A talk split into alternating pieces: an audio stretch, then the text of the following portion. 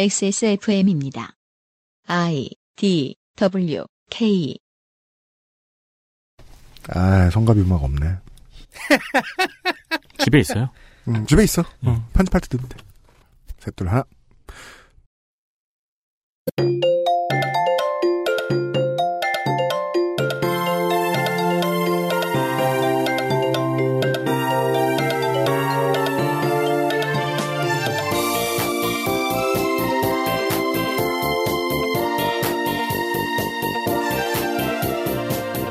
지난 9년간 많은 사람들은 사람이 자신의 삶을 덜어 정치를 바꾸는 것이 가장 중요하다고 생각하곤 했습니다만 실제로는 정치가 사람들의 삶을 바꾸는 것이 맞는 순서입니다. 2018년 사람들의 삶을 바꾸기 위해 행정부와 정치권은 어떤 일들을 해왔는지 간단하게나마 확인하는 시간을 갖도록 하겠습니다. 2018년 1월의 두 번째 금요일 그것은 알기 싫답니다.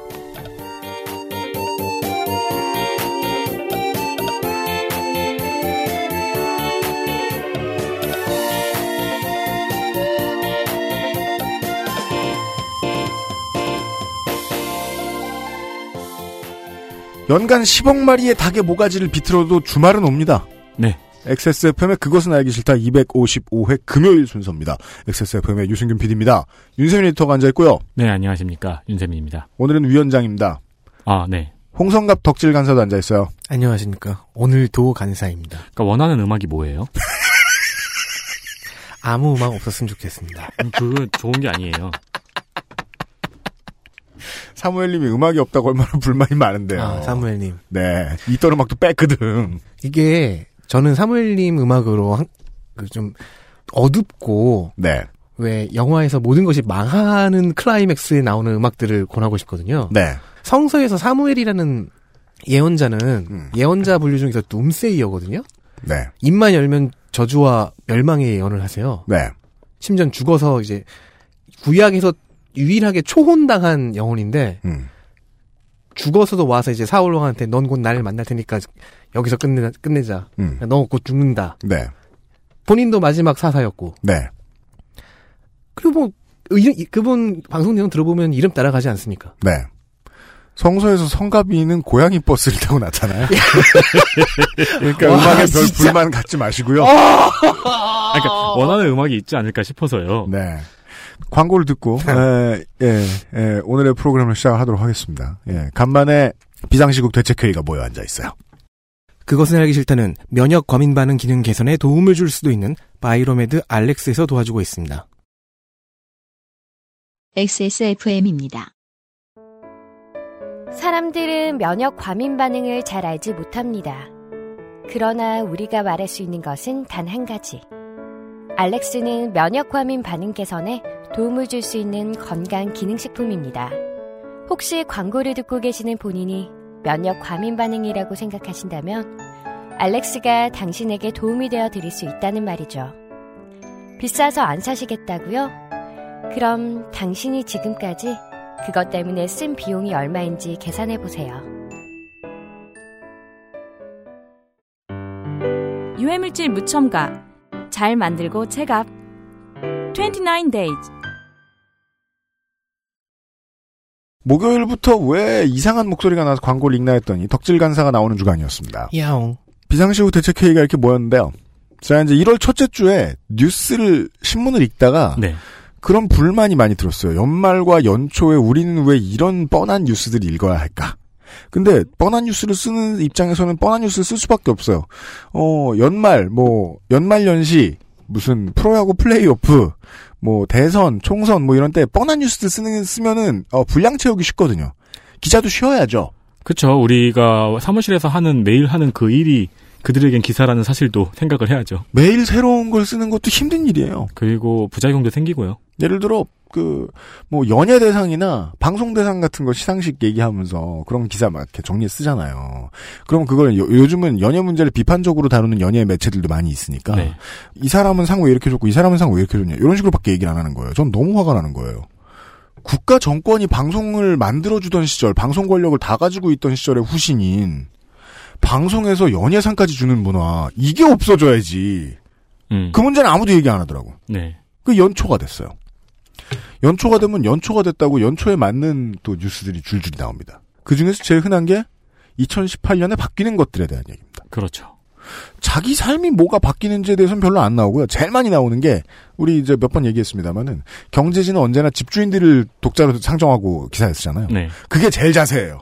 그, 어디서 얼마나 돈을 더 쓰셔야 중과세를 먹는가. 그나마 이제 좀 자세하고 밀착되는 게, 왜 특정 계층을 위한 전문지들 있잖아요. 네. 예를 들어 뭐 약, 그 의학신문이라든가. 음, 그런 데는 좀 쓸만한 게 나와요. 네, 그런 데에서 이제 자세한, 일- 뭐 농업신문이라든가. 네, 이런- 농경신문. 네, 이런 부분에서 자세한 게 많이 나오죠. 그런 게 아닌 이상 중간지에서는 그냥 슥 훑고 네. 예 말더라고요.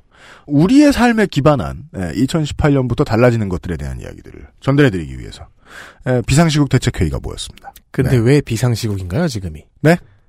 형이 나왔잖아요. 그렇죠. 그, 그 이거는 패러독스지 않습니까? 방송에 비상이 걸릴 때 내가 나왔으므로 비상이기 때문에 내가 나온다. 네. 이게 무슨 말입니까? 비상이 먼저냐 성가비가 먼저냐. 예. 볼게요. 오늘은 여러분이 집이 없으셔도 좋고요. 과세 표준이 5억이 안 되셔도 좋고요. 네. 예. 그 동물을 키울 형편이 안 되셔도 좋고요. 사회에서 무기력한 존재 누구 있죠? 저요. 아, 성가비여도 좋고요. 성가비의 삶도 아, 정치로 인해서 바뀌어요. 네. 그리고 어, 좀 이따 얘기하겠지만 성가비가 그 저 뭐냐 화장실에서 휴지를 못 버려요 이제 네. 아니죠 다 네. 변기에 버려야 돼요. 그렇죠. 버릴 순 있죠. 네. 어, 그리고 당신이 동물이어도 좋아요. 올해 변하는 것들을 예, 최대한 우리의 삶에 맞춘 것들을 큐레이션 해 보았습니다.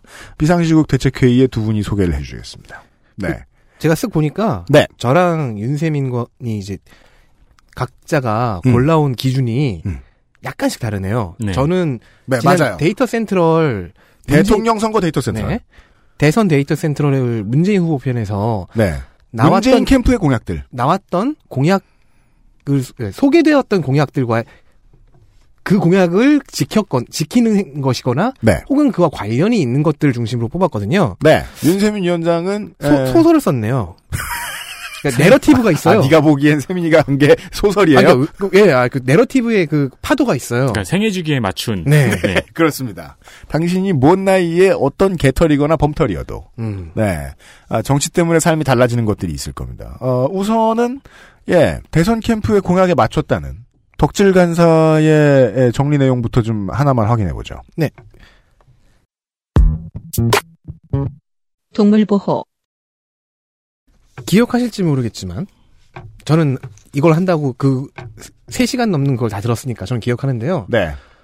어, 동물 관련한 이야기가 꽤 많았어요. 아, 대통령 선거 데이터 센트럴에서 그 문재인 네. 후보 편이요? 네, 네. 뭐, 뭐 행동 규정 프로그램 지원 등등도 있었고 네. 3월 22일부터 적용되는 이야기입니다. 음. 동물 보호법이 개정되었습니다. 3월 22일부터 바뀝니다. 네. 그때부터 이 개정된 게 적용된다는 거죠. 음. 이 개정에서 중요한 부분은 동물 생산업 부분입니다. 동물 생산업, 이건 뭐, 씨암탉을 기르는 문제일 수도 있겠습니다만은, 어쨌든 브리더. 도시에서는 브리더를 생각하는 게 좋겠죠. 기존에는 이게 신고제였는데요. 음. 이제 허가제로 바뀝니다. 이제야 이렇게 됩니다. 따라서 기준에 맞는 시설과 인력 기준을 충족을 해야 허가를 받을 수 있겠죠. 그 작년이었나요? 재작년이었나요? 그 강아지 공장에 대한 논란이 있었던. 네. 네. 네. 그 삶을 냉정하게 좀 이야기를 해보면 20대 중후반, 30대 초반에 아르바이트 삼아서 브리더를 하는 양반들이 있어요. 이 사람들 큰일 났습니다. 맞아요. 네. 그 이제. 우리가 생각하는 강아지나 고양이뿐만 아니고 진짜로 돈이 많이 되는 게 열대어래요. 그거 하시는 분도 많거든요. 왜냐면 하 작은 저 물고기들은요. 그 이렇게 몇 마리를 넣어놓고 아, 수조를 쫙 쳐다보고 있죠. 네. 그럼 갑자기 계속 애를 낳고 있고 그 애를 낳죠. 그럼 자기 애가 아니라고 생각하는 옆에 있는 애가 와서 먹고 있어요. 저는 왠지 그래서 그거를 보고 있다가 예. 마우스를 흔들면 화면이 바뀔 것 같은데. 아니 톡 치면 윈도우즈의 숲으로 돌아오고 네. 예, 숲이 아니고 초원이죠. 예. 이제 이런 브리더나 뭐 기타 등등 여- 하여튼 동물 생산업이라고 하시는 분들 할 수 있는 여기에 종사하시는 분들은 이제는 신고를 하고 끝나는 게 아니라 신고를 하면 이제 허가까지 받아야 되는 거죠. 음. 그러면 무허가 혹은 미신고의 경우가 있을 수 있습니다. 네. 이 경우에는 벌금이 최대 500만 원까지 부과되는데요. 음. 이게 개정 이전에 벌금으로 치면 뭐 다섯 배입니다. 그 개정 이전에는 100만 원이었거든요. 그리고 개정 이전에는 어, 벌- 벌금이 주어지는 기준이 허가를 안 받은 게 아니고 신고를 안 한 경우였죠. 네. 근데 이제는 신고를 하고 허가도 받아야 되고 네. 따라서 이거에 지금 둘 다 해야 되는 거죠. 줄줄이 걸려 들어갈 에, 무허가 업체들이 상당수 있을 겁니다. 또한 동물 학대자와 동물 유기자의 처벌 수준도 올라갑니다. 음. 아직은 3월 22일이 아니니까 현재는 그래서 이제 지금 그 청와대발 보도자료인지 모르겠지만 이런 사건들이 그 헤드라인을 장식했으면 좋겠다라는 마음으로 여당이나 청와대가 내놓았을 것 같은 기사들이 하나씩 하나씩 눈에 보이고 있습니다. 그 동물 유기하고 아 뭐 저 저 뭐냐 쉽게 말해 나쁜 케이스 보이죠. 살아있는 친구들을 뭐 쓰레, 쓰레기통 쓰레기 네, 네. 저, 저 유기. 봉투에 유기해서 버렸다거나 네. 음. 현재는 학대 처벌의 경우 1년 이하의 징역 또는 100만 원 이하의 벌금인데요. 이게 두 배로 오릅니다. 음. 2년 이하의 징역 또는 200만 원 이하의 벌금. 음. 동물 유기, 동물 부- 불법 판매 등의 과태료도 100만 원에서 300만 원으로 상향됩니다. 네. 더욱 중요한 포인트가 하나 더 있습니다. 동물 학대의 정의입니다. 기존에는 이, 법- 이 동물보호법 제2조에서 신체적 고통이라고 명시는 되어 있었어요. 근데 정작 동물 학대를 다룬 구체적으로 다룬 제8조에서는 상해로 축소되어 있었던 바 음. 이것이 고쳐졌습니다.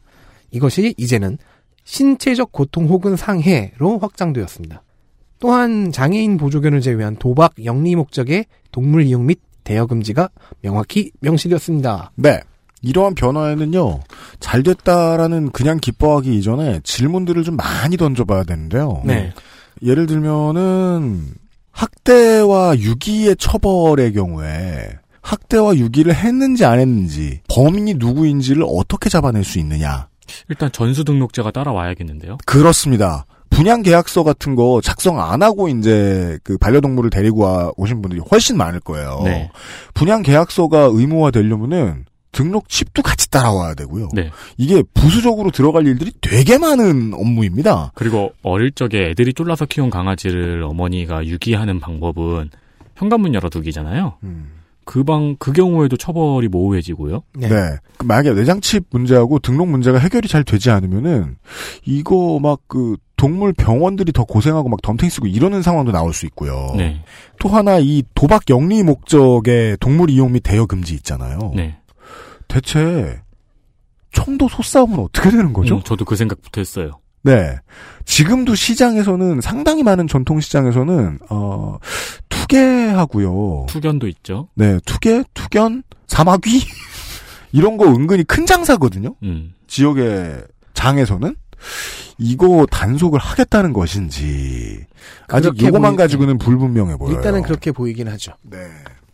근데 일단 법에 명시를 해 놓은 다음에 어, 차차 이런 것을 개정해 나갈 생각인지는 두고 봐야겠네요. 그렇습니다. 이것은 인력이 꽤 많이 드는 사업이다. 이것과 관련해서 이제 경찰 행정과 형법 관련 또 손을 보겠죠. 그렇습니다. 많은 게 따라가야 됩니다. 네. 거의 없던 인프라라서요, 이거. 예.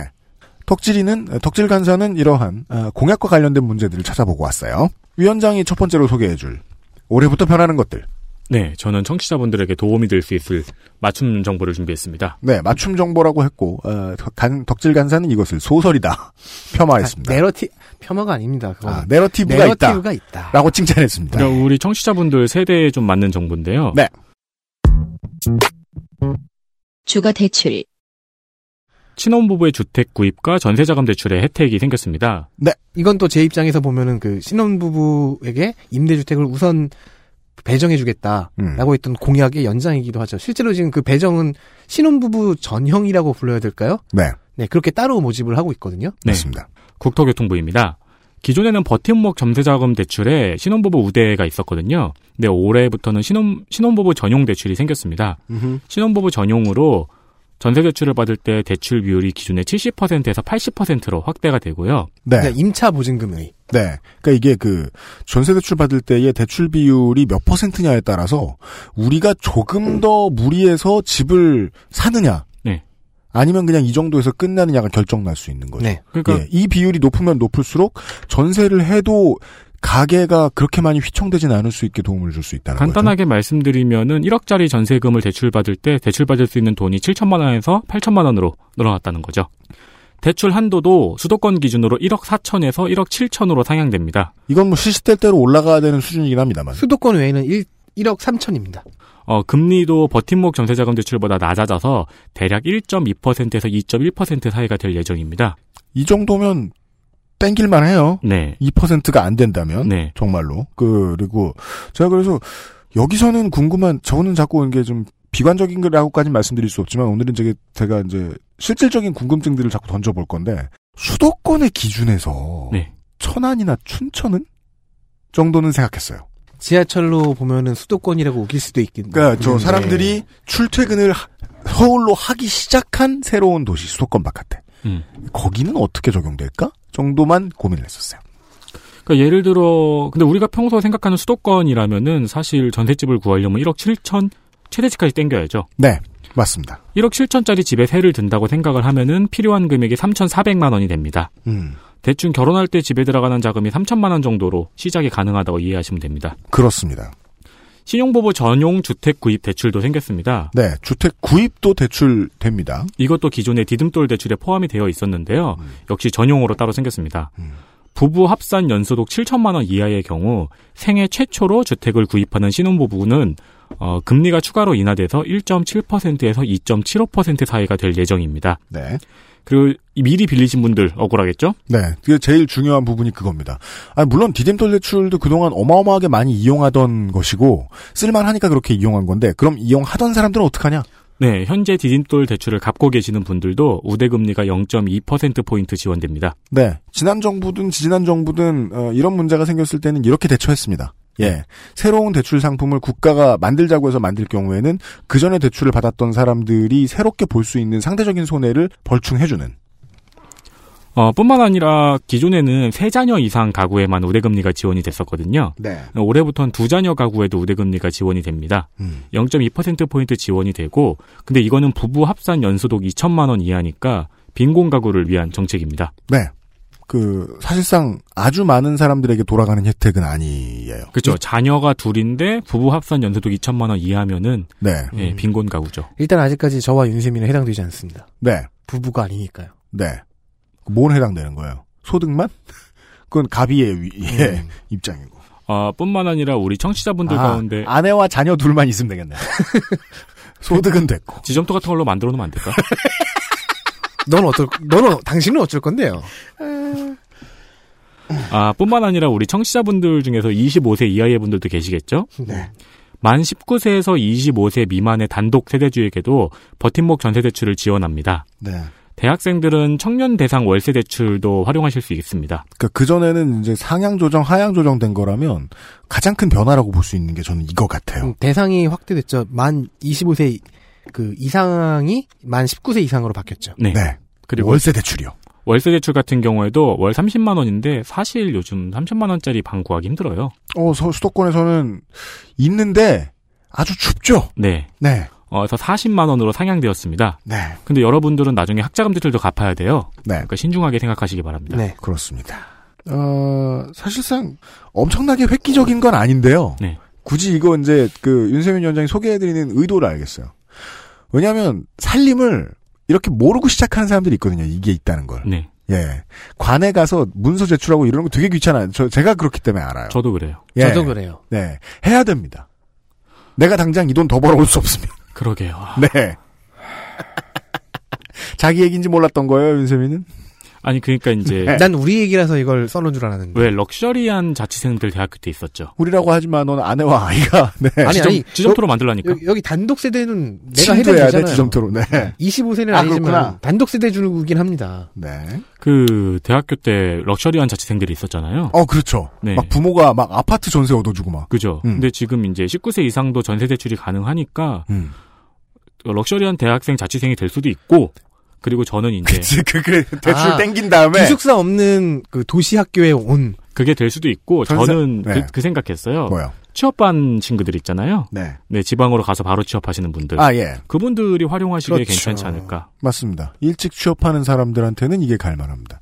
그, 왜냐면 제가 다시 한번 확인한 바로는 취업했다고 해서 갑자기 이윤이, 노- 이율이 높아지거나 그러진 않는 것으로 알고 있습니다. 네. 다음을 보시죠. 신입 연차, 자, 이제 학자금 대출하고 청년 우대 대출을 갚으려면 취직을 해야 합니다. 그렇죠. 대출이, 그니까 대출 조건이 좋아졌다고 해서 대출이 대출이 아니게 되는 건 아닙니다. 윤세민의 과거네요. 근데 회사에 처음 들어가면은 1년 차, 어느 회사에서는 0년 차라고 하기도 해요. 예, 이게 이제 노무 법상 0년차라고 보지요. 네. 예. 1년 차에는 휴가가 없다는 말씀을, 휴가가 없다는 말을 듣게 되실 겁니다. 음. 원래 입사한 연차에도 1개월을 만근하면 연차가 하나 생기고, 이거를 쓰면 다음에 연차 15개에서 깎이는 형태로 현재까지 운행이 되고 있었거든요. 저도 이거를 뭐 정규직이 돼본 경험이 거의 없어서 아, 되게 모르고 있다가 그 이제 XSFM을 위한 노무 상담을 여기저기서 받다가 알아냈어요. 어? 어, 유현 씨님은 직원에게 휴가를 주실 필요가 없는데요? 그니까, 솔깃하기 이전에 무서운 거예요. 사람이 거짓말 하는구나, 나를. 그, 나쁜 사장으로 만들어서. 이건 함정이다. 예, 여거들이 셋업! 이러면서, 그럴 리가 없잖아! 거짓말 하지 말라고 그랬더니, 정말 노동자에게 불리하게 돼 있는 거예요. 네. 영연차는 그것도 영연차 웃긴 게 1월 2일 날 들어와도 영연차인 거예요. 네. 1년 내내 연차가 없고 그 사람이 연차를 썼으면 그 다음에 있는 연차를 땡겨서 쓴다는 거야. 참네. 근데 이제 한 달 만근을 하면은 그것도 한 달 만근을 해야 땡겨 쓸 수 있거든요. 네. 한 달에 하나씩 쌓여서 음. 왜냐면 사람은 무슨 일이든 생길 수 있잖아요. 네. 근데 그거를 안 가르쳐 주는 회사도 많아요. 안 가르쳐 주고 그렇겠죠. 어쩔 수 없이 쉬어야 되면은 약간 회사에서 봐준다라는 식으로 이거를 가르쳐 주는 회사들. 왜냐하면 법이 그렇게 되어 있었으니까. 네. 이 법이 바뀝니다. 어, 고용노동부입니다. 올해 5월 29일부터는 신입사원도 최대 10 최대 11일, 2년 차에는 15일의 연차 유급휴가를 보장받습니다. 네. 여기서 보장이라는 말은 불만이면 퇴사를 각오하고 신고하라는 말입니다. 그런데 그 이번 정부 공약 중에 연차 휴가 사용 의무 의무화가 있었죠. 그러니까 그 의무를 지키라고 회사에 말한다는 건 잘리겠다라는 네. 뜻이다라는 윤세민 위원장의 해석이었습니다. 그러니까, 아니 물론 근로기준법 위반이니까네. 아, 그리고 이 휴가 사용을 분명히 이제 그런 회사 있을 거예요. 음. 근데 그 11일 생겼는데 그거 쓰면 다음에 깎이는 거야 라고 말하는 회사 있을 거예요. 왜냐하면 제도가 네. 바뀌었는지 모르니까. 네. 아닙니다. 이 휴가 사용을 다음에 연차 휴가일에서 깎는 것을 막는 음. 내용의 근로기준법이 개정되었습니다. 네. 그 중소기업의 저 인사 관련 일하는 사람들이 이거를 숙지 제대로 못하면 휴가 큰일 11일 납니다. 더 생긴 겁니다. 네. 아, 그리고 육아휴직을 연차에서 깎는 회사도 신고하시면 됩니다. 왜냐면- 이게 말이 돼요? 육아휴직과 연차 휴가는 이제 완전히 다른 개념이 되었습니다. 그러니까 연차 며칠이나 된다고 육아휴직에 그걸 포함시켜 병가도 깎아요.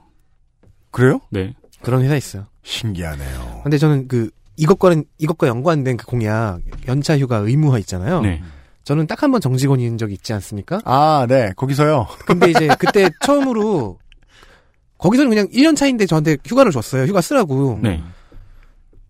휴가를 가- 받아도 집에 밖에 있지 않을 건데 내가 못하러 휴가를 받나 해서 그냥 일을 했거든요. 네. 그랬더니 별말 없었어요. 이거는 매우 메이저한 변화이기 때문에 소개를 해드렸습니다. 예, 1년차 신입 직원도 연차 휴가를 쓸 수 있습니다. 그때 제가 받았던 그 휴가는 그게 연차였는지 기억은 확실히 나지 않지만 사실상 그 회사가 저한테 호의를 베푼 거였잖아요. 아, 그렇죠. 그러네요 연차 수당 줄 필요 없네요. 그렇죠? 호의를 베푼 거였는데 제가 거절한 거였잖아요. 음. 이제는 그렇지 않습니다. 네. 위원장의 예측이 더 중요한 문제일 겁니다. 어, 아직 정착되려면 멀었을 것이다. 네. 예, 법이 이렇게 바뀌었다는 정도는 네. 알아두셔야겠습니다. 그러니까 이렇게 저- 정착될 일- 정착되려면 한참 걸렸다는 건 한참 걸릴 거라는 건 노동자가 알아두는 것보다 사장이 알아두는 게 더 중요할 거라는 얘기입니다. 요즘 신입사원들 회사 인사 담당자보다 잘 알고 있습니다. 네. 다음 보시죠. 출퇴근 사고,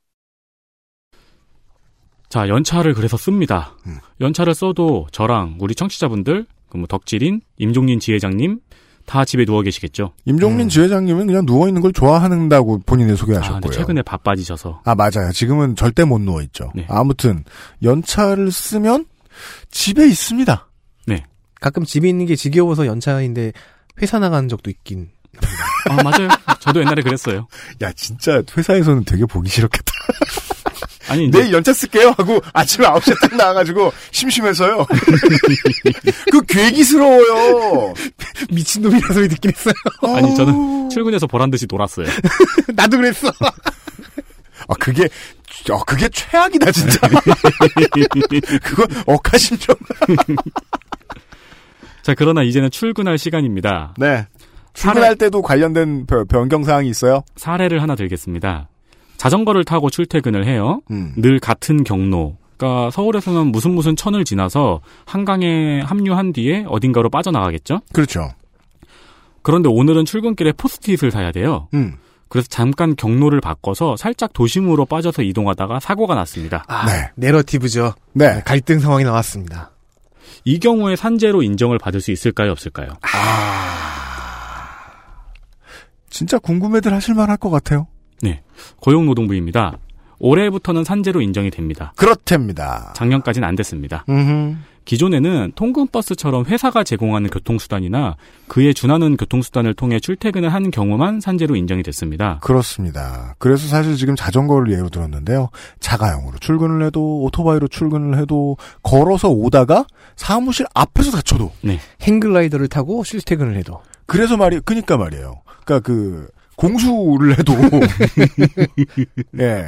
워프를 해도 그러나 2016년 9월 헌법재판소에서 근데 그건 인정해주기 싫다. 워프요? 그 워프하다 장기가 바뀌었어 위치가 플라이 플라이?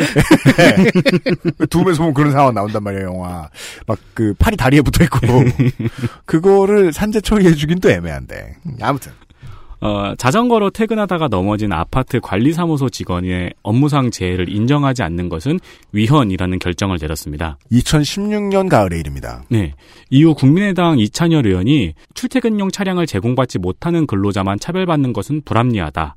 그러면서 관련 개정안을 발의하고 통과되었습니다. 네, 이찬현 의원실에 당시에 그 개정의 변은 간단하게 줄이면 이겁니다.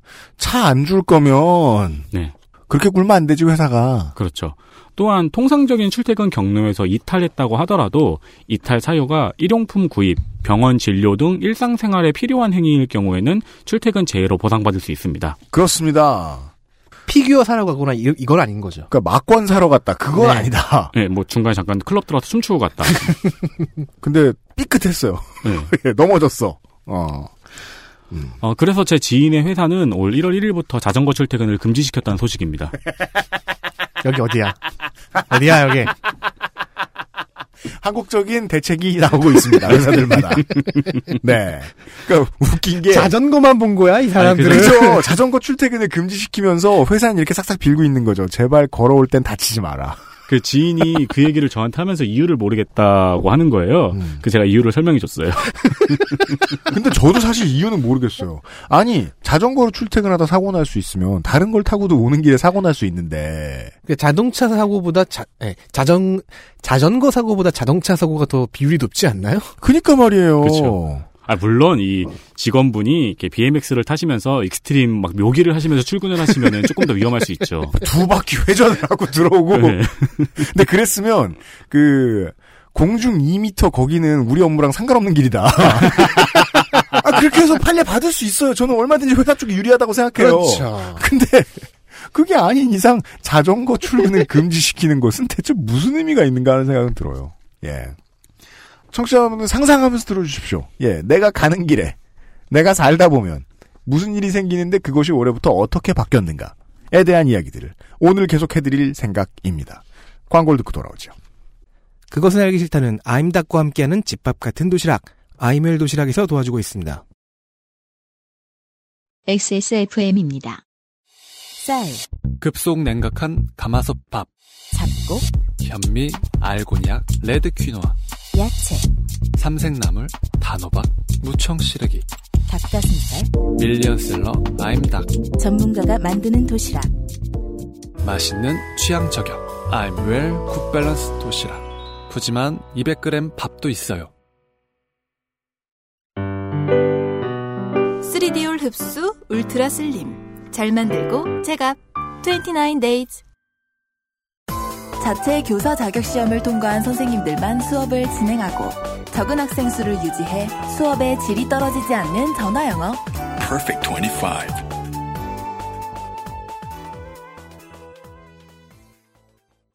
돌아왔습니다. 네. 턱수염을 기른 탓에 UMC가 맨 오브 스틸의 조두 장군이 되어 있습니다. 아무도 웃어주지 않는 개그를 여섯 번쯤 하고 있네요. 아니 오늘은 너무 똑같아갖고요. 조두 장군 앞에 슈퍼맨 꼴나기 싫으면 그만 언급하세요. 슈퍼맨이 이기는데? 아, 감히 누굴. 자, 동물 생산업이 허가제로 바뀌고요. 네. 동물에게 신체적 고통이나 상해를 함부로 주면 안 됩니다. 동물 가지고 싸움 붙여서 도박하는 것도 안 됩니다. 대여도 안 되고요. 청도 소싸움은 어떻게 되는지 모르겠습니다. 아, 근데 그 생각이 들더라고요. 집에서 자연스럽게 번식을 하는 동물들 있잖아요. 네. 우리가 그냥 친척들 주기도 하는데 음, 팔기도 하잖아요. 음. 그 경우도 이제 앞으로 안 되는 거겠죠? 줘야죠. 물론 주는 문제에 대해서도 앞으로 등록이 잘 돼 있으면 더 까다로워야 되고요. 네. 네. 신혼부부가 대출을 할 수 있는 범위가 확대되고요. 조건이 좋아지고요. 네. 혼자 사는 사람에게도 이 혜택이 드디어 생겼고요. 신입사원도 연차 휴가를 법적으로는 보장받고요. 출퇴근하다가 딴 데 빠지, 사우나 빠들어 빠진 게 아닌 이상은 가다가 생긴 사고는 업무상재해로 인정되고요. 네. 이러한 우리 삶의 변화들을 알아보고 있는 시간입니다. 비상시국 대책회의가 함께하고 있습니다. 위원장이 다시 시작합니다. 그러나 회사에서 자전거 출근을 금지시키지 않았다면 네. 여러분은 쇼핑을 할 차례입니다. 그렇군요. 왜냐하면 직업도 얻었고, 그렇죠. 네, 차는 비싸고. 네. 그리고 이제 전세도 얻었고, 음. 보통 출퇴근용으로 전기 자전거를 많이들 알아보세요. 전기 자전거, 옛날에는 원동기 면허가 있어야 따, 가지 뭐라도 된다 그랬는데 네. 그 옛날에는 이제 저 어렸을 때는 어, 사람들 많이 다니는 골목엔 쌀집이 있었어요. 네. 쌀이 단일 품목으로 제일 많이 팔리는 물건이니까. 네. 근데 또 쌀은 또 배달 다니기가 어려워요. 네. 그 당시에 막 전기 배송도 있고 그랬어요. 나름 암묵적인. 맞아요. 받을 때 됐으니 왔지 이러면서 돈을 요구하는 쌀집 아저씨가 있었어요. 네.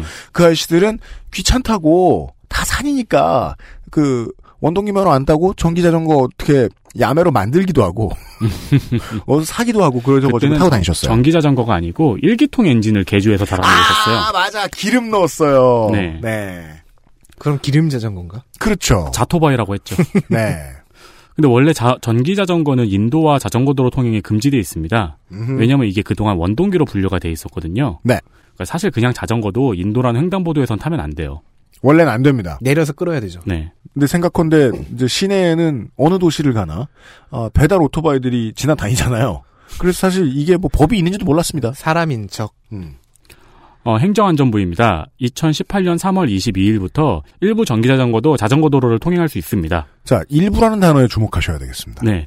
페달 보조 방식. 이게 모르는 분들이 계신데 전기자전거가 일반 스로틀 방식이 있고요. 네. 그리고 페달 보조 방식이 있어요. 음. 페달 보조 방식은 내가 페달을 돌릴 때 전기자전거가 그 바퀴 돌아가는 힘을 도와준다는 건데 네. 설정으로 뭐 30% 도움, 70, 70% 도움, 100% 도움 이런 식으로 설정할 수 있어요. 네. 인간과의 힘으로 하이브리드된 그. 그렇습니다. 그리고 전동 속도 25km 미만. 그게 또 전 신기하더라고요. 이걸 조절해주는 자전거가 있다는 게. 25km를 넘어가는 속도로 자전거가 달리면은 네. 그때 전력이 차단돼요. 네. 그러니까 인력으로 25km 넘는 속도로 달릴 수는 있는 건데 음. 그때는 전력이 그때부터 차단돼. 네가 가라. 그렇죠. 예.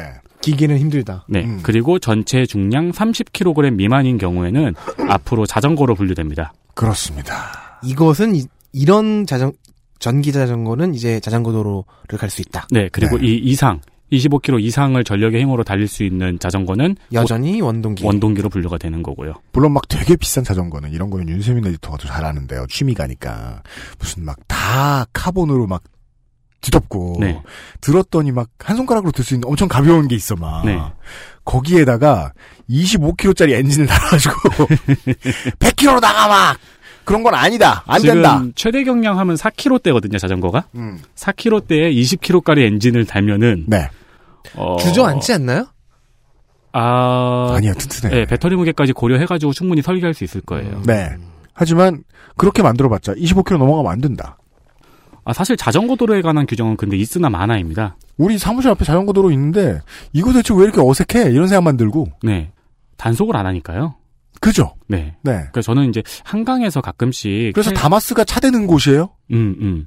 한강에서 가끔씩 헬멧이랑 과속 단속도 좀 했으면 좋겠습니다.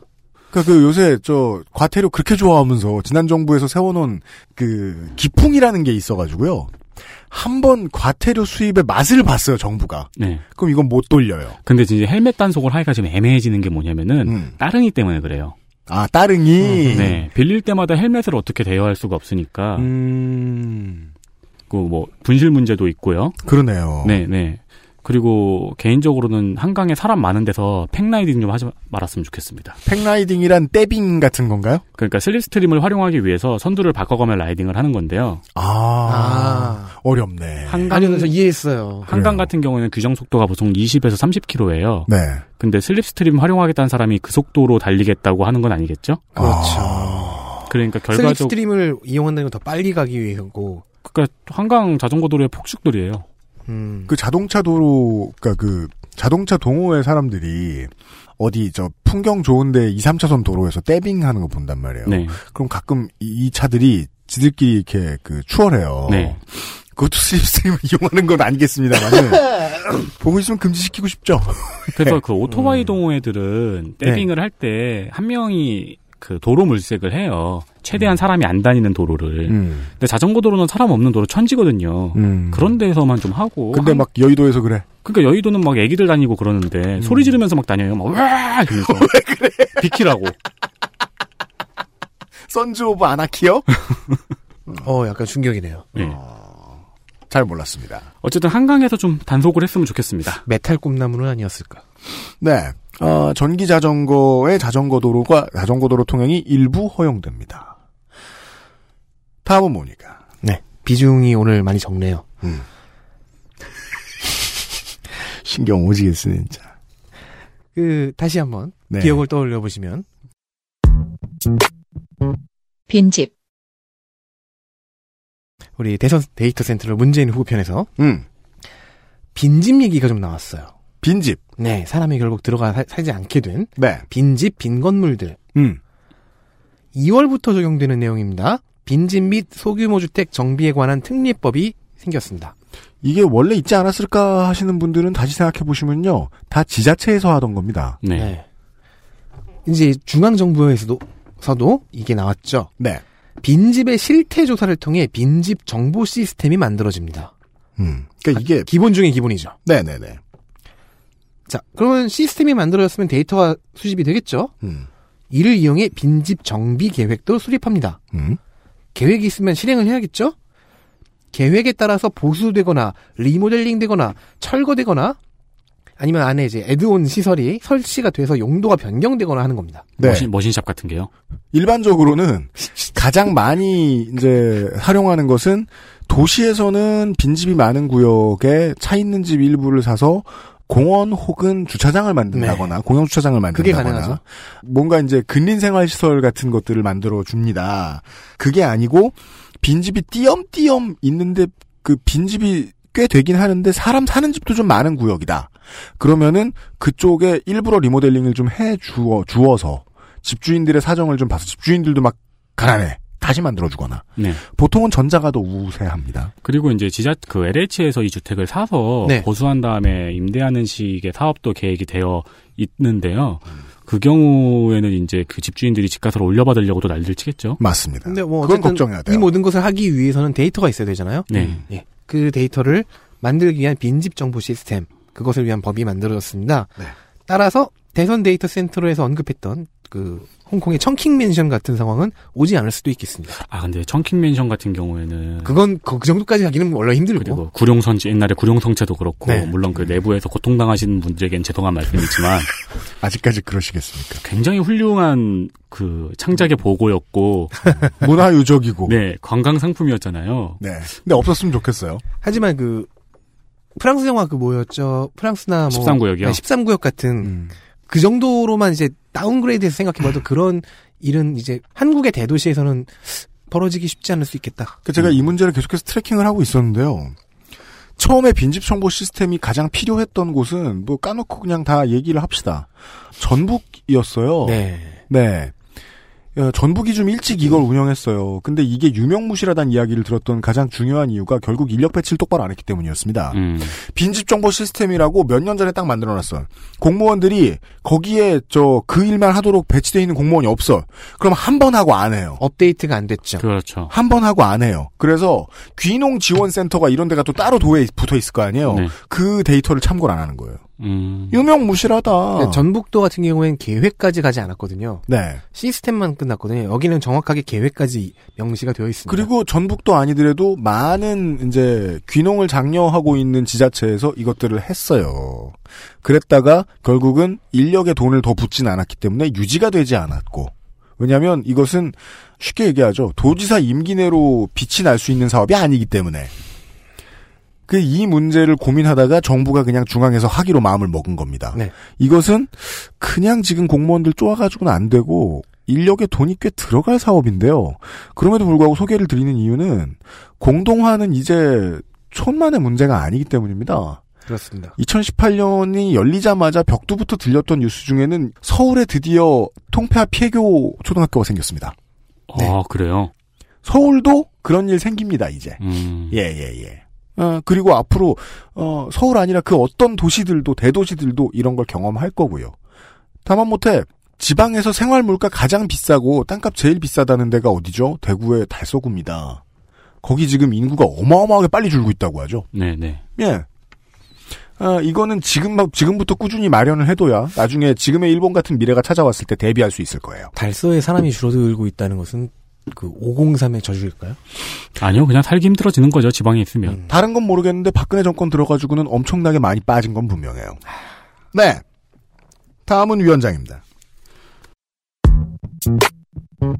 산재 은폐, 아까도 산지 얘기를 했는데요, 이번에도 산지 얘기입니다. 즉 이제 전기 자전거 타다가 다친 거죠. 그렇습니다. 인정받았어, 그걸. 출근길에. 네. 산재 하면, 왜냐면 2018년부터는 인정받으니까. 그, 산재 하면 뒤에 따라붙는 말이 뭘까요? 은폐. 그렇죠. 이거는 스피드 퀴즈로 내도, 이렇게. 산재! 그럼 은폐! 이렇게 나올 거예요. 왜 지난 정권에서 그 광고 냈던 거 저 방송에서 말씀드린 적 있잖아요. 별로 아프지도 않은데 함부로 산자라고 하지 마라. 그, 그 캠페인. 그러니까 가급적 은폐하게 돌아. 회사가. 일단 너부터 은폐해라. 다쳤어? 숨겨. 노동자 클라킹 시스템. 지금까지는 3일 이상 휴업이 필요한 산업재해에 대해서 사업주에게 보고 의무만 부여하고 은폐를 금지하는 제도는 없었습니다. 그렇습니다. 의무가 있으면 그 처벌도 있어야 되는데. 어, 처벌은 있었는데요. 이제 말씀을 드리겠습니다. 네. 고용노동부입니다. 작년 10월 19일부터 산재 은폐가 금지되었습니다. 이 말은 즉 이를 어기면 형사처벌을 받는다는 뜻이죠. 네. 개인적으로 제가 이해하는 형사처벌이라는 말은 신고를 하면 나라가 수사를 한다는 말입니다. 네. 그 절차가 음. 보장이 돼야 형사처벌을 받든지 말든지 하죠. 네.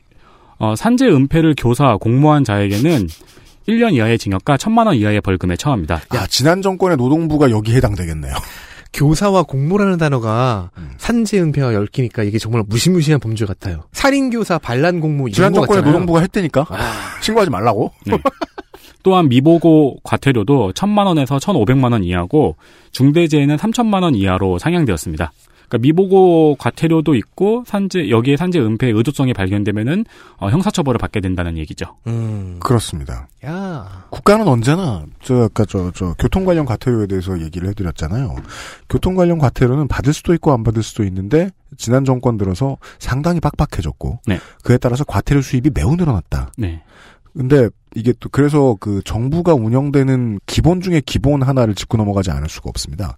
한 번 들어온 수입은 줄이지 않습니다. 네. 그래서 이제 오늘은 얘기 안 나옵니다만은 그 어, 맥주와 관련된 법이 바뀌는 게 있습니다. 맥주의 재료 범위가 늘어납니다. 굉장히 늘어나죠. 그 전에는 뭐 그냥 밀, 고구마 몇 가지 그냥 가끔 많이 쓰이는 그런 것들만 했다가 이제는 메가를 만들 수 있는 거의 모든 재료 네. 를 다 맥주의 범위로 바꾼 거예요. 그러면서 이제 하우스 맥주들이 장사를 할 수 있는 활로를 열어줬다는 게 이제 천사 같은 측면이고 악마 같은 측면은 그럼에도 불구하고 이미 70%를 넘게 받고 있었던 맥주의 주세를 내리지 않는다. 아주 작은 소규모 업체 그쪽에는 조금 받아요. 3, 40% 지원을 해준대요. 세금 감면을 해준대요. 그거 말고 큰 회사가 될 것 같으면 72%의 맥주 주세를 내라라는 거거든요. 이게 불합리하다는 건 모두가 알고 있는데 정부의 입장 중에 가장 중요한 입장은 받기 시작한 거 어떻게 끊어? 음. 돈이란 건 그, 그, 그래서 사람들이 집주인을 그렇게 좋아하는 거예요. 그리고 이건 또 과태료가 필요한 게 이거 인력 엄청 필요할 거예요. 그래서 이 제도가 성공하려면 가장 중요한 전제는 이걸 거라고 보는 겁니다. 미보고의 과태료를 악착같이 받아내야 된다. 네. 그래서 정부가 이 돈 맛을 봐야 된다. 그리고 이제 그래야 잡을 생각을 하지. 네. 네, 형사 처벌을 받게 하려면은 여러 가지 해야 되는 수사가 많잖아요. 네, 그런 부분도 고용노동부에 분명히 이제 1위 부과가 된 거죠. 그렇습니다. 그 고용노동부에서 이제 그 수사의 권한을 가지고 있는 공무원들이 네. 실적을 이걸로 내기 시작을 해야 된다. 그렇죠. 얘가 이번에 과태료를 10억을 걷었대. 이러면서 아주- 혼자서 어. 그 공공노동부 사무실에 이렇게 자동차 경주하고 있고 그 끝에 그 끝에 내 꿈이 이루어지는 나라 적혀 있고 오늘의 가태료 왕. 산재 은폐 몇 건 잡아냈나. 이거만 경쟁시키고 막. 꼭 그런 거 권장하는 건 아닙니다만 풍자입니다만 어느 정도는 그래야 된다는 말씀입니다. 그럼 그분들은 디텍터가 되네요. 네. 다음은요. 네, 저도 윤세민 흉내 한번 내보겠습니다. 뭔데요? 어린이집. 대출을 받아서 전세 혹은 집을 사셨죠, 신혼부부 여러분? 네. 아이를 낳았습니다. 이제 아이를 낳을 차례죠. 네. 왜 제 머릿속엔 안타깝게도라는 부서가 떠오르는지 모르겠지만 1월부터 적용된 얘기입니다. 네. 현재 국공립 어린이집의 이용 비율을 40%까지 확대해 나가는 단계를 밟고 있는 중인데요. 이번 1월에는 450개소가 신규로 확충됩니다. 음흠. 이는 신축 공동주택 리모델링 민간 장기 임차 형태로 공급이 됩니다. 네. 이와 관련해서 이제 유시민 작가가 썰전에서 언급하고 나아가 청와대에 청원을 넣었던 방안이 하나가 있죠. 초등학교의 유휴교실 활용 방안입니다. 네. 이건 사실 남인순 의원이 이미 제시한 바가 있는데 서울시 교육청 등 관계부처의 반대 의견과 부딪혀서 좀 표류 중인 상태였습니다. 근데 갑자기 미디어의 힘을 등에 업고 네, 유시민 씨의 청원으로 급물살을 타서 부처 간 합의가 이루어져 이것도 1월 내외 계획이 발표될 예정입니다. 네. 기존에 확충하던 것은 450개소는 그대로 확충되는 거고 네. 그 외에 공공교육기관을 쓸 방법. 이런 게 이제 시민졸라의 힘이죠. 네. 나는 청원한다. 그런데 이제 저는 반대 의견 또한 살펴봤어요. 그렇죠. 반대 의견이 만만치 않았습니다. 어, 이거 교육 이- 전문가들로부터 어, 이거 일리가 좀 있습니다.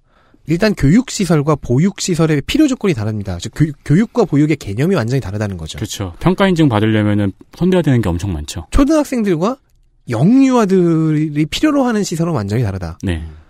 그리고 보육시설 수요가 높은 곳에는 비슷하게 교육시설의 그 유휴 공간이 별로 없다는 거예요. 아, 교실이 낮는 동네는 애들도 없고 예, 애들이 많은 동네는 교실도 모자르다. 그렇죠. 그리고 서울의 경우에는요, 그나마 있는 유휴 공간을 지난 3년간 이번 교육감에 의해서 방과 후 학교다, 에듀 센터다 등으로 이미 활용 중이라는 점 등이 있습니다. 네. 이게 딱 전문가들에게서 나올 수 있는 지적사항. 아주 큰 돈이 드는 게 아니면 그래도 해도 되지 않느냐라는 질문에 대해선 반문에 대해선 답변이 없어요.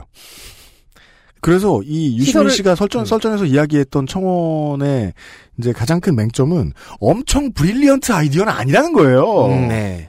엄청나게 개편되진 않는다. 거기서 해소되지 이제 막 않는다. 박형준 교수는 어 그래 그래요 그래요 이러면서 이렇게 그 추임새를 넣어줬는데 예. 따라서 좀, 그, 그, 지엽적인 시비지만 이 시비도 옳다. 네. 네. 예. 다- 따라서 아마 이제 그 이번 부처간 합의가 이루어졌다니까 음.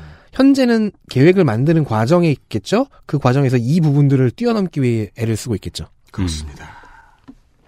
나는 사실은 이 반대 의견 쪽에 좀 더 손을 들어주고 싶은데 음. 네, 이거는 실태 조사를 한번 해봐야겠네요. 네. 네. 네. 그래서 조사를 해볼 가치는 있을 것 같아요. 어느 네, 정도가 그러니까 되는지 말이에요.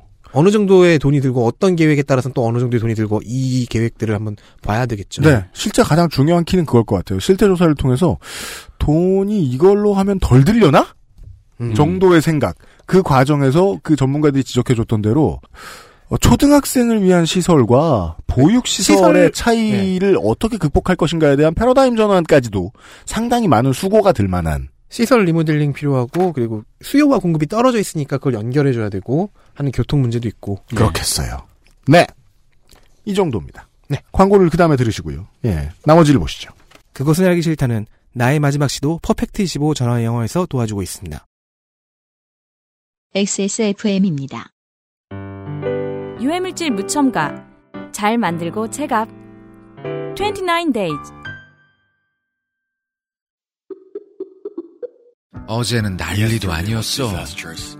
이번 거래는 진짜 Transaction was a 사기였다니까. total rip-off. 나야 I 알지. know 내가 if I 좀만 더 could 영어를 perform 잘했어도 이런 일 안 English, I'd 생겼지. never fail.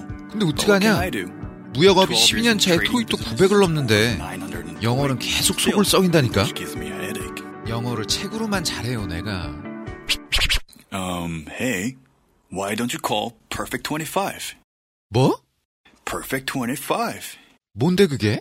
Perfect 25 English phone call service. 이거 말하는 거야? 퍼펙트25.com? Yeah, that's a good start.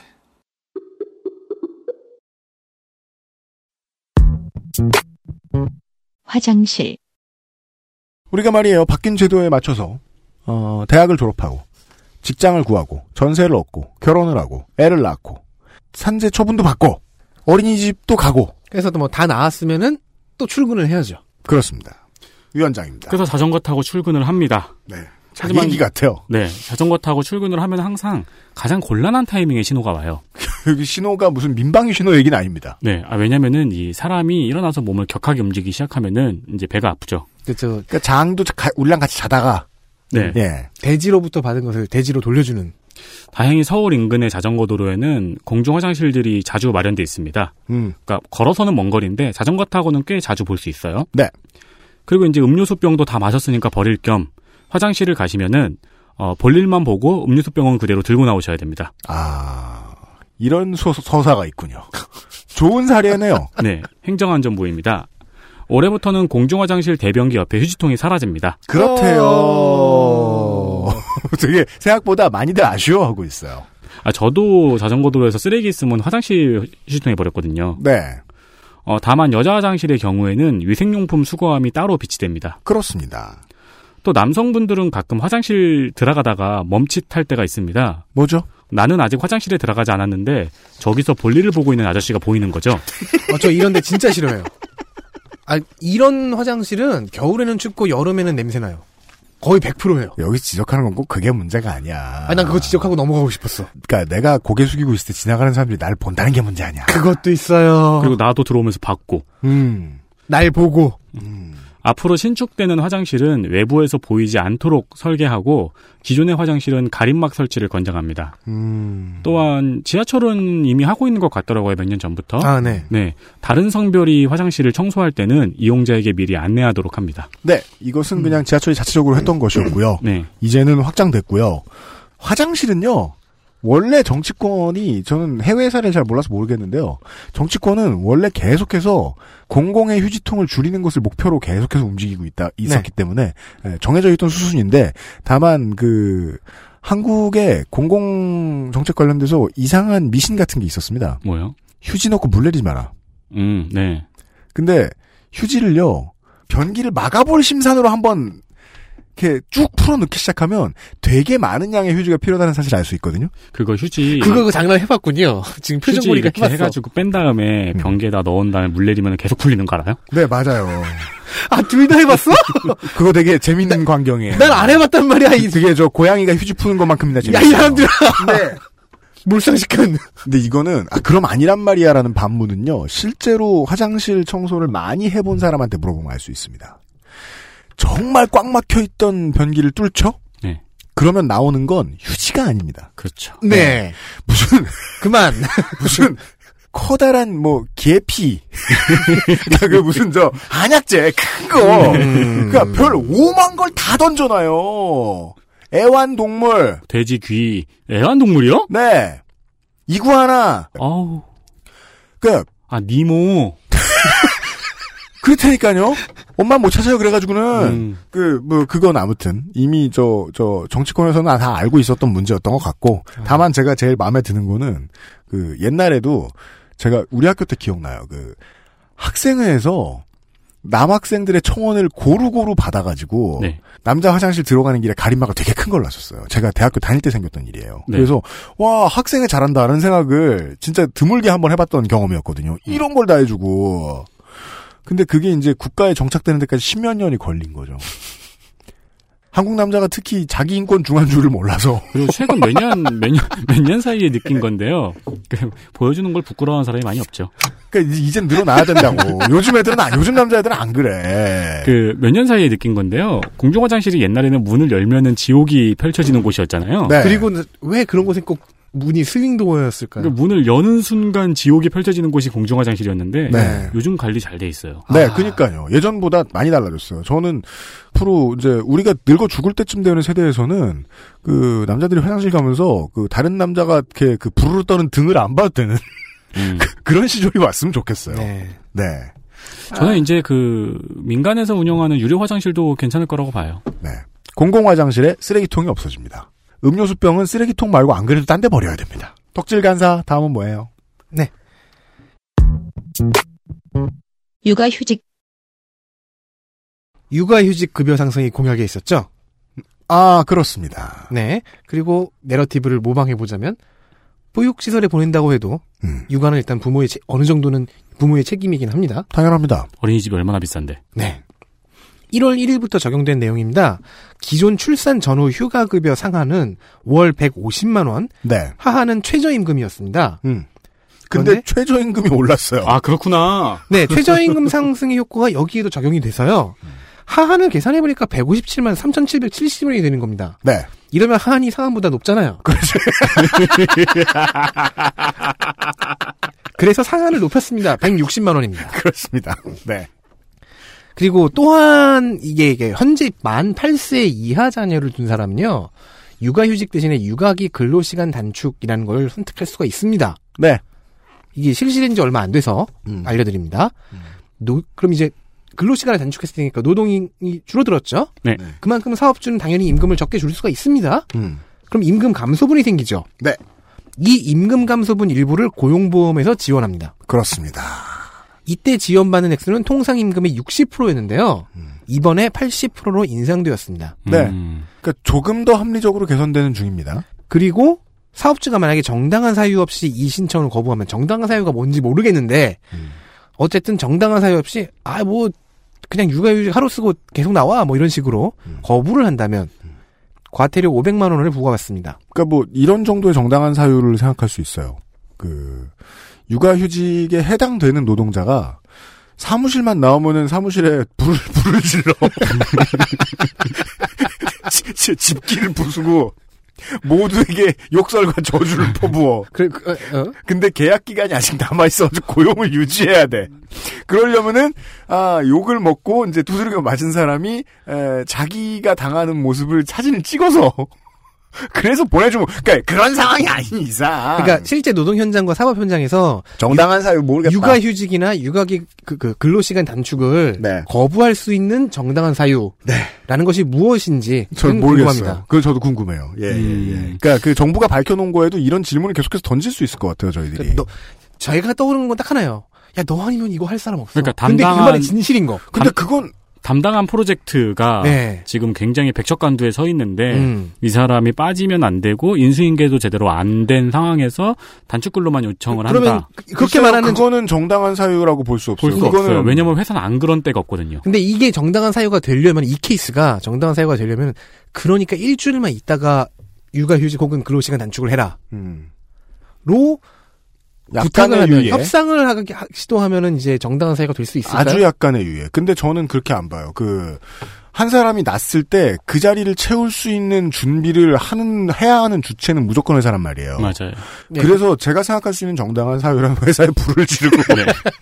맨날 출근할 때마다 하나씩 태우고 그런 게 아닌 이상 전 모르겠습니다. 내가 그러니까 옛날에 맞아. 제가 옛날에 사장 앞에서 그 얘기한 적 있어요. 그거 좀 이상한데요. 그 불을 지르는 사람은 그러면 어떻게든 휴직을 육아휴직을 줘야지. 옛날에 막 사장이 안 준다고? 음. 사장이 뭐 절대 안 된다 뭐 막 이런 식으로 얘기를 한 거예요. 그래서 제가 그때 진짜 용기 있었네요. 그러면 제가 오늘 교통사고로 죽었으면 회사 망하실 거예요?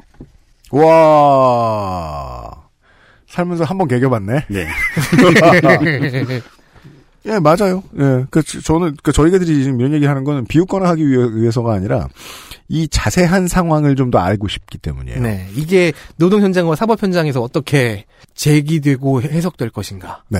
우리 오늘 계속해서 질문들을 던지고 있습니다. 정말 이렇게 바뀌려면 필요할 것 같은 질문들 위주로요. 다시, 덕질 간사가 준비한 얘기입니다. 1366 네, 상반기에 적용되는 이야기입니다. 정확한 그 원이나 일은 안 나와 있더라고요. 네. 디지털 장의사 서비스의 비용을 국가가 지원하겠다는 공약이 있었죠. 네, 있었습니다. 형태만 보면 지원보다 좀 더 나은 제도로 실현이 됩니다. 일단 형태는요. 아예 피해자 지원 기관을 통해서 신고용 체증, 상담 치료, 의료비 지원, 무료 법률 서비스 지원, 영상 삭제 지원 등의 일체를 제공하는 종합 서비스의 형태입니다. 도움이 필요하신 분은 여성 긴급 전화 1366에 전화를 하시면 됩니다. 그렇습니다. 그렇죠. 저는 이게 늘 가장 이해가 안 되는 부분이 뭐냐면은 뭔데요? 리벤지 포르노 있잖아요. 네. 네. 이만큼 범인이 확실한 범죄가 어디 있어요? 네. 그죠. 현행범 말고는 이만큼 범인이 확실한 범죄가 없잖아요. 저 좀 다른 얘기긴 한데 어, 정말로 범인을 확정할 수가 있잖아요. 네. 네. 2차 가해자들도 굵직한 사람들을 다 골라낼 수 있고. 그렇죠. 네. 근데 그러니까- 처벌이 잘 안 된다는 게 그렇죠. 그 윤세민 위원장이 얘기해 준 게 뭐냐면은 그 우리 사회의 인식의 수준이 너무 낮아서 이 문제에 어. 대해서 네. 인식의 수준부터 높이고 뭘 할 문제다라고 얘기하면 뒤집어 생각하면은 그 제도를 바꿔놔야 인식이 높아지기도 하겠죠. 다만 이제 제가 이제 그 디테일에서 걱정스러운 점은 그거예요. 그 피해자 지원 기관을 이제 국가가 운영을 하겠다는 겁니다. 여성 긴급 전화 1366에 이 모든 서비스를 주겠다. 서비스 네. 권한을. 이것은 지금 움직이고 있는 시장, 업계를 불신한다는 의미도 되고요. 네. 불신할 만한 의- 이유는 충분합니다. 네. 왜냐하면 자기들도 평생을 자기가 지워할 만한 물건을 쫓아다니지 못해요. 그럼요. 사기업은. 그래서 효과가 100%가 아니라는 거죠. 시드가 조금 남아있으면 금방 퍼지는 거 아닙니까? 그럼요. 그걸 국가가 해주겠다는 거고, 그럴, 그러자면 기술력이 얼마나 받쳐줄지. 음. 또, 또한 인력 문제가 나오거든요. 그리고 또 하나는 디지털 세탁소를, 사설을 제일 못 믿는 제일 중요한 이유는요. 받은 비용이 마음에 안 들면 나중에 역으로 협박을 하는 사람들도 있기 때문이에요. 음. 이거 또 퍼뜨리겠다, 돈 더 내놔라. 그래서 저희가 라고. 국감에서 얘기한 적이 있었죠. 담합. 아니, 퍼뜨려서 이득을 보는 사람과 지워서 이득을 보는 사람이 같을 경우. 네. 그러니까 이게 국가가 이 피해자들을 충분히 구제해 줄 만큼 충분히 큰 인프라를 못 만들어 놓죠. 그러면 기관을 못 만들어 놓으면 이 사설 업체들 때문에 피해를 보는 사람들이 더 늘어날 수 있는 상황을 걱정합니다. 근데 이 중에서 이제 그 영상 삭제하는 디지털 장의사 세탁소 네. 이분 이쪽 인프라는 어쩌면 쉽게 해결될 수도 있어요. 그때 그래요? 국감 때도 얘기했지만 이 분야의 선구자들 그러니까 맨 처음에 뛰어드셨던 음. 지금은 경영난에 허덕이고 계신 분들 음. 김본자요? 아니요 아니 그쪽으로 뛰어든 게 네. 아니, 아니고 예. 디지털 장의사들 음. 담합을 하지 않은 혹은 그들이 아닌 네. 그런 사람들을 정부에서 고용하면 되, 고용하거나 외주를 주면 되거든요. 네. 음. 이 문제는 피해 강도 때문에 돈을 팍팍 써야 되는 문제라는 이해를 정부가 하고 있었으면 좋겠어요. 네. 네. 네. 아, 다시 위원장 얘기입니다. 아 그래가지고 그래가지고 아니 어떻게 이유일까 생각을 해봤는데 일단 자전거로 아직 출퇴근을 계속 하고 그러니까 있었어요. 네. 디지털 성범죄 이후에 자전거를 잇기가 힘들어가지고 그러니까 말이에요. 그냥 저 성갑이 없었다 치고 네. 가세요. 지금 늘 레어티브는 그렇지 않습니까? 자전거로 출퇴근을 하게 되면은 가장 중요한 것은 일기예보 확인입니다. 그렇죠. 아니요, 이거, 이거 중요해요. 아, 누가 안 중요하대? 날씨 누리, 그러니까 저도 작년에 한번 폭우를 뚫고 자전거를 타다가 거대하게 자빠진 적이 있거든요. 그렇습니다. 올해부터 기상청에서 날씨 정보만 전달하고 있는 날씨누리 사이트를 운영하고 있습니다. 네, weather.go.kr입니다. 네. 이유가요. 기상청 웹사이트 방문자가 1년에 2억 5천만이라고 합니다. 국가 사이트들 중에 가장 인기 있습니다. 뭐가 2억 언제나 마찬가지입니다. 그, 2억 5천만 히트. 근데 이제 2억 5천만 히트라는 거는요, 우리가 이제 위젯을 만약에, 저, 이 그쵸. 사이트가 위젯이 있는지 모르겠는데, 우리가 위젯으로 날씨를 본다.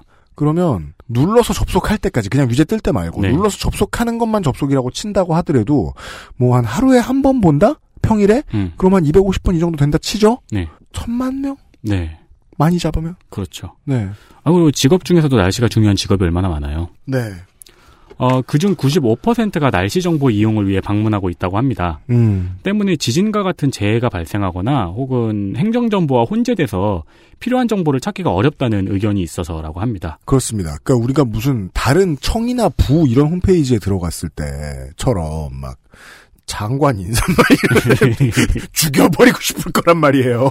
우리가 한번 슬로우 뉴스와 함께 다룬 적이 있죠. 네. 정부에서 정보를 제공하는 사이트가 너무 무겁다는 지적을 한 적이 있습니다. 질질 끌고 다녀야 된다 유저들이. 네, 그게 이제 가장 문제가 되는 게 기상청이죠. 왜냐면은, 어, 현재 사이트가 매일 날씨 정보를 제공하기 있어서 안 그래도 무거운데, 네, 재난이 발생하면은 여기에 트래픽이 모이면 감당이 안 되는 거죠. 네. 그렇기 때문에 날씨누리는 따로 이제 분리를 하고 음. 이 날씨누리의 첫 화면 용량을 경량화했습니다. 네. 그리고 날씨 정보를 확인하기 쉽게 만들어졌다고 합니다. 근데 들어가 봤는데 그렇게 보기에 편하진 않아요. 음. 근데 자세하게 나와 있긴 합니다. 그렇습니다. 음. 세 가지 정도가 되겠네요. 경량화와 UX와 거대한 트래픽을 네. 대비하는 수준의 예, 환경 서버. 아, 그렇다면 이제 편한 보기 편한 것보다는 가능한 한, 첫, 한 화면에 많은 정보가 있는 게 좋긴 하죠. 네. 네. 이거를 뭐 굳이 저기 들어가서 봐, 뭐냐, 저 기상청 들어가서 봐, 나는 포털에서 보든지 아니면은 기본 앱에서 다 제공해 준다. 어, 얼마든지 그렇게 생각하실 수 있는데 국가의 입장은 다르죠. 그죠. 국가는 무조건 이거 운영해야 됩니다. 네. 근데 무조건 이거 운영할 거면 기왕이면 편한 UX를 만들어내야죠. 네. 예. 그쵸. 뭐 정보가 많으면서 동시에 경량화가 되고 동시에 편하다면 더 좋긴 하니까요. 네. 그러니까 정보를 제공하는 모바일 사이트로서의 중요성 국가가 만들어줘야 될 거. 날씨 말고는 저는 네, 더 네. 중요한 걸 못 생각하겠어요. 거기서 이제 재난 정보도 같이 업로드가 되니까요. 그니까 말입니다. 일단은 처음 분리되었으니까 네. 마지막 광고 브레이크입니다. 그것은 알기 싫다는 한국에서 처음 만나는 반값 생리대 29데이즈에서 도와주고 있습니다. XSFM입니다. 3D올 흡수 울트라 슬림 잘 만들고 제값 29 days 질리지 않는 여섯 가지 영양 밥상. 맛있는 취향 저격. 아임웰 굿밸런스 도시락. 면역 과민 반응 개선용 건강 기능 식품 알렉스. 면역 과민 반응 개선 기능으로 국내 최초 식약처 개별 인정을 받았습니다. 써보신 분들의 반응을 알아보세요.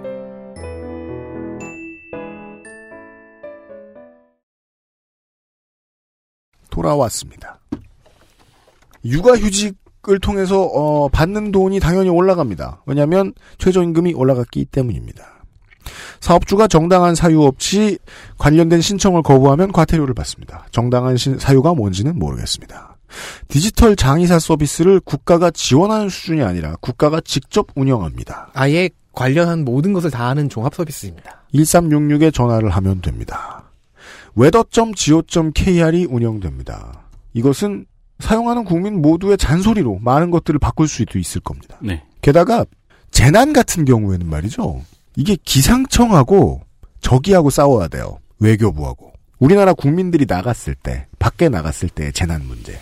이것도 일원화가 돼야 될 텐데요. 밖에 나갔을 때 한국에서 일어난 재난도 문제가 되겠고요. 네. 그럼요. 그러니까 그냥 국민의 바람으로는 weather.go.kr을 눌러서 발리 화산 치면 나오는 그럼 또 무거워지잖아요. 어떻게든 가볍게 만들어야지. 그건 내가 상관할 바가 아니에요. 가볍게, 가볍게 해야 돼요. 역시 조드 장군 악당이네요. 저는 정부가 마음에 안 들면 크립토나이트를 대량 수입해서. 그거는 자. 본인한테 나쁜 겁니다. 아, 그렇구나. 자폭하겠어요. 덕질 간사. 세금, 세금이 오른다. 뭐야, 그게. 우리 꺼져. 세금은 말고 원곡이 뭐예요? 달빛이 내린다. 샤랄랄랄라 그거잖아요. 아니야, 아니야, 아니야. 그 노래 아니야. 뭐 임마? 세금이 오른답니다. 가사만 집중해 주십시오. 1월 1일부터 적용됐습니다. 네.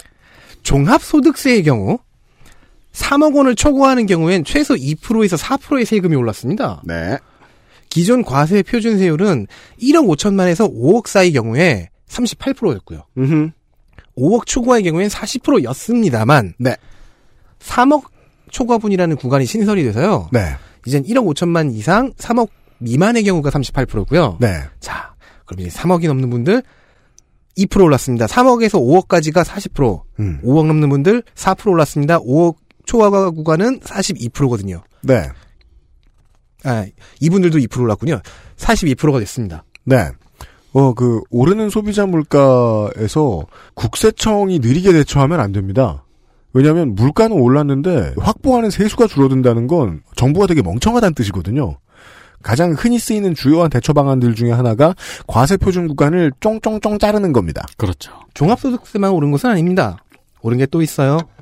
대주주가 주식을 양도할 때, 어, 양도세 내야죠. 주식 양도소득의 경우에는요, 지금까지는 고정된 20% 세율이었습니다. 이제는 과세 표준 3억을 기준으로 해서요, 그 이하는 20%, 3억 초과는 25%를 부과합니다. 네.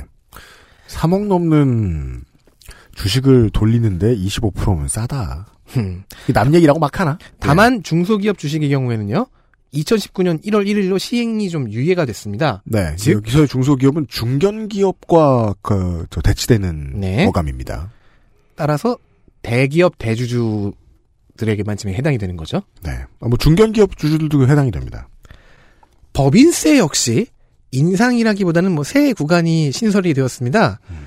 이전 최고 구간은 22% 아니 콩콩 프로 세율에 콩 100억 원 초과 구간이었는데요. 아, 네. 콩콩 퍼센트가 뭔가 했네요. 아, 대본에 이렇게 써 있어서. 예. 저는 저놈의 상상력의 한계를 알기 때문에 일하, 일하는 건 줄 알았습니다. 200억 원 일하는 건 줄 알았습니다. 200억 원 초과 구간에서 22%였는데 이제 이제 3억 3천억 원 구간이 하나가 더 생겼습니다. 네. 200억 원이 아니라 3천억 원 구간이 또 하나 생겼어요. 자, 3천억 초과 기업은요. 25%의 법인세를 냅니다. 이 25% 세율은요. 법인세 최- 최고 세율이 25%라는 것은 이것은 막 겁을 집어먹고 막 그럴 정도의 세율은 아니라는 게 물론 네. 뭐 기업 입장에서는 입장이 다르겠습니다만은 아니, 겁을 집- 이전에 있었다가 다시 돌아온 네. 세율 그렇습니다. 이명박 정부가 2009년에 내린 이후 다시 복구된 세율이고요. 네. 그러면 이렇게 과표 3천억 초과 기업이 몇 개냐? 77개입니다. 음. 물론 거기 직원이신 청취자분이나 뭐 그 기업을 최근에 살려고 하는 사모펀드에 계신 분들 뭐 이런 분들 청취자일 수 있겠습니다만은 대부분의 우리와는 좀 무관합니다. 증가세수는 2조 3천억 원. 네.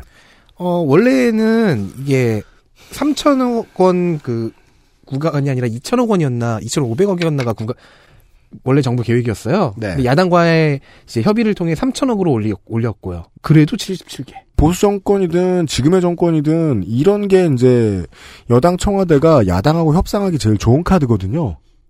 최대한 짜게 불러놓고 협상 테이블을 차려놓은 다음에 자기들이 원래 물러서려고 했던 순으로 물러서는 겁니다.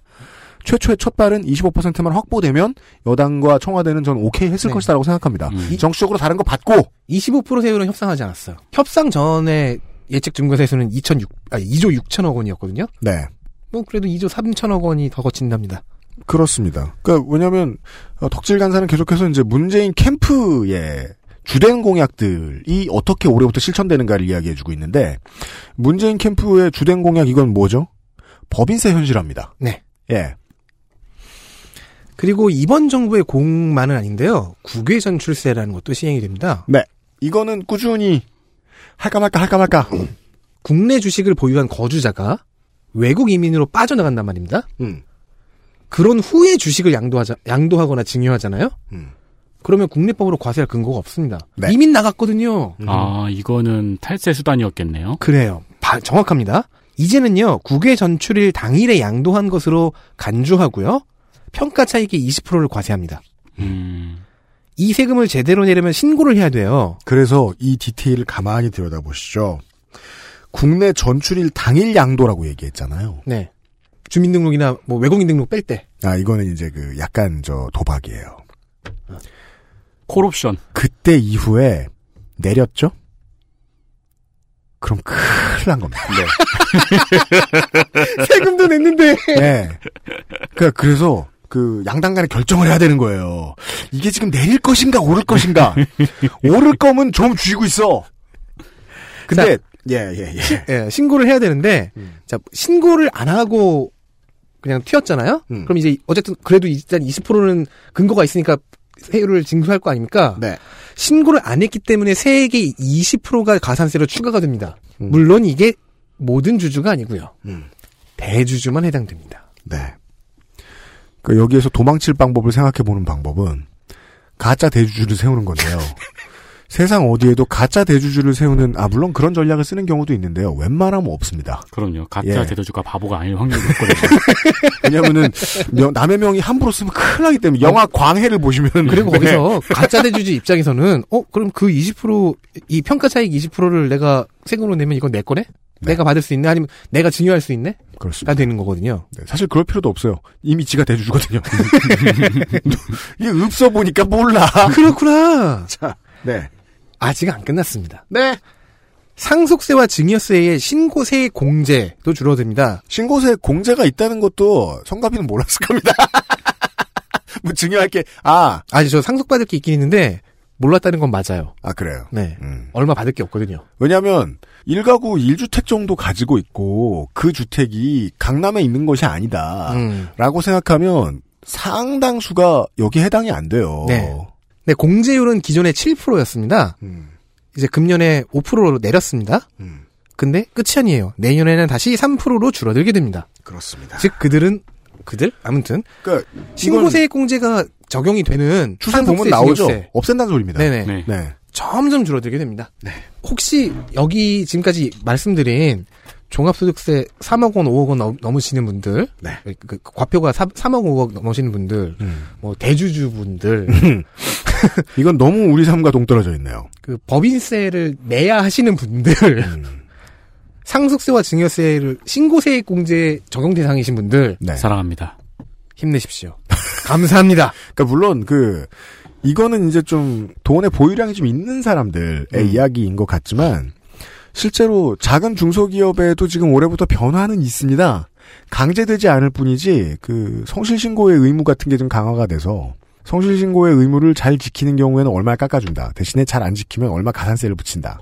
뭐 요런 권고를 국세청이 하고 있거든요. 근데 그럼 이건 무슨 뜻입니까?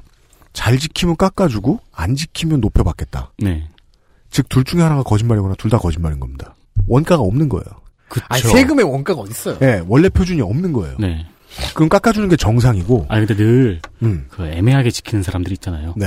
여기서 더 받겠다는 거죠. 뭐 예를 들어 뭐 중소기업인 것 같으면은 법카로 자기 생활을 해결한다거나 음. 음. 아니면 법인이 아니고 뭐 개인 업체라면 뭐 개인이 쓸 돈 뭐 그냥 저 일반 생활비 나간 거 어. 네. 그거를 다 세금 신고- 신고해서 공제를 아. 받는다거나 보통 사업하는 친구는 회비 직카드로 내겠다고 하죠. 그러면 안 된다는 거죠. 네, 작은 기업들도 예전보다 그 신고를 좀 더 꼼꼼히 잘할 필요성은 생겼어요. 세수를 보이지 않는 데서 잘 보이는 데서는 부자들한테 많이 걷고 보이지 않는 데서도 최대한 꼼꼼하게 더 거두려고 애는 쓰고 있습니다. 네. 정부는 그래야 되고요. 네, 위원장 보시죠. 리콜 이력. 네, 취직도 하고 출퇴근도 하고 애도 맡겼고 상속도 받았습니다. 어, 오내내 내러티브까지 뺏어가요. 시장에 가면 같네요. 네, 어. 그럼 이제 우리는 냉장고도 채우고 가습기도 사고 사람답게 살 차례입니다. 그죠. 냉장고를 사는 순간 아 나는 사람. 냉장고를 채우죠 또. 네. 어? 그러면 내가 사람이 아니네요. 난 이 둘 다 없거든요. 그 이거- 네. 그러니까 누가 닌텐도 스위치 사려고 냉장고 샀으면 좋은 거 샀겠네. 네. 그러나 뭘 사야 할지 고민이 많습니다. 이게 케미포비아라고는 하는데 근데 이게 웃긴 게 우리 삶에서 케미 빼고 살 게 뭐가 있나요? 공정거래위원회입니다. 정부가 작년 3월부터 행복드림 열린 소비자 포털을 운영 중이었습니다. 네. 물품의 인증, 리콜 이력, 축산물 이력 정보 등을 제공하는 서비스인데 앱을 다운받아서 상품의 바코드를 찍어도 그 상품에 해당 정보를 확인할 수 있는 서비스였습니다. 어, 오 이런 게 있군요. 이걸 올해부터 확대 본격 운영합니다. 기존에는 33개 기관과 연계해서 운영 중이었는데요. 올해는 57개 기관을 추가해서 90개 기관과 연계하고 있고 어, 정보 제공뿐만 아니고 피해 구제 기관과의 연계해서 상담 접수, 피해 구제 신청, 결과 안내 등의 서비스도 제공합니다. 그러니까 이거를 공정거래위원회에서 운영하고 있다는 거죠. 네. 소비자가 제품의 안전에 대해서 어떤 걱정이 생기거나 혹은 이걸 신고할 일이 있을 때 무조건 찾아갈 수 있는 포털 서비스라고 생각하시면 됩니다. 그 신고 내역이 있는 신고 내역과 결과가 나올 거 아니에요. 네. 그 이력도 그 상품의 이력에 포함이 돼 있는 거예요. 원인에 대한 분명한 분석을 해줬으면 좋겠다라는 당부 이야기만 하고 끝낼 수도 있겠지만 어, 실제로 당장 바뀌는 것 중에 이제 에, 제일 커 보이는 변화는 리콜 이력 조회입니다. 그 동안은 기업이 리콜을 해줘도 조용히 할 수도 있었고 조용조용히 몰래 할 수도 있었고 리콜을 안 해줄 수도 있어. 한국은 물론 그 그, 렇죠 국정감사에 나왔었죠. 우리나라의 리콜율이 뭐 2%. 네. 지시가 내려진 이후의 시행률이 네. 그 되게 중요한 기조가 하나 보이는데 어, 예전보다 확실히 기업하기 어렵게 만들어주겠다. 세금도 예전보다 많이 내야 되고 그죠. 그리고는 막 리콜도 이제 해야 되고 하면 기록도 남아. 네. 나쁜 것들 투성입니다. 큰 기업 입장에서는요. 예.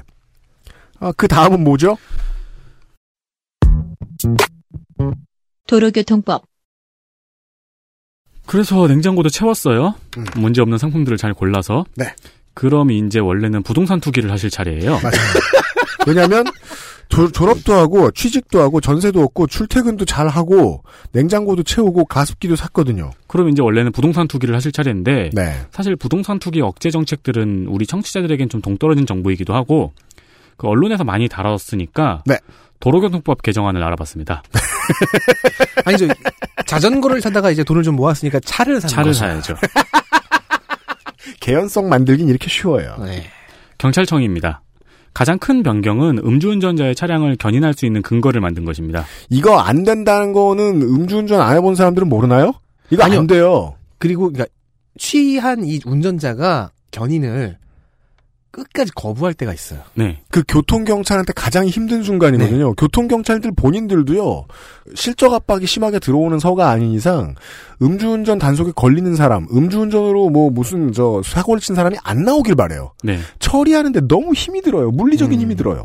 원래는 이제 대체 운전자를 호출을 했거든요. 맞아요. 근데 이거를 이제 사람이 인사불성해가지고 호출이 안 되는 경우가 있고 음. 호출을 거부하는 경우도 있죠. 여기서 대체 운전자란 이쪽에서 연락한 받는 사람. 네.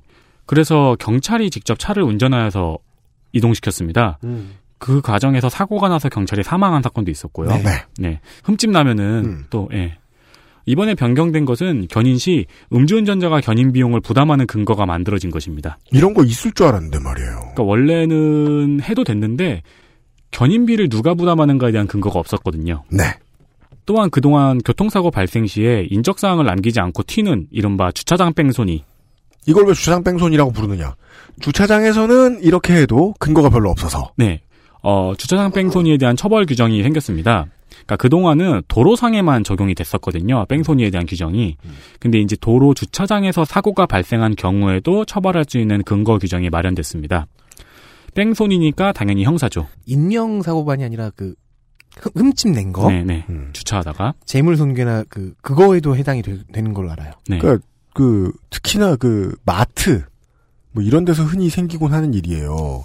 그 접촉 사고 내고 튀기. 이동 속도가 느린 사람 이 치, 치는 경우 많아요, 되게. 아, 그것도 있죠. 네. 그리고 도망가요. 그러니까 사람 치고 도망가고 긁고 도망가고. 음. 네. 옛날엔 이게 불가능했던 이유가 뭐냐면은 주차장에서 어떤 차가 내 차 긁고 가는지 어떻게 알아요. 음. 그죠. 근데 지금은 다 남잖아요. 그렇죠. 그렇기 때문에 뺑소니를 처벌할 수 있죠.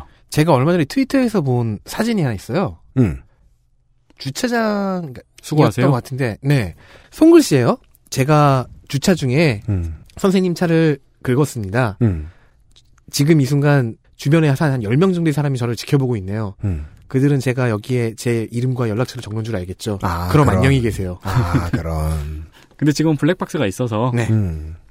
그러니까 저 그러 그거 면 보면서 그걸 적는 걸 다 찍히고. 그렇죠. 바보 아니야라고 생각했거든요. 이제는 형사 처벌 대상이 됩니다. 네. 근데 맹점이 있습니다. 음. 문콕 사고는 음. 운전에 의한 사고가 아니므로 해당이 없다고 합니다. 문콕이 뭡니까? 그렇답니다. 문 열다가 옆에 문 찍는 거예요. 아, 네.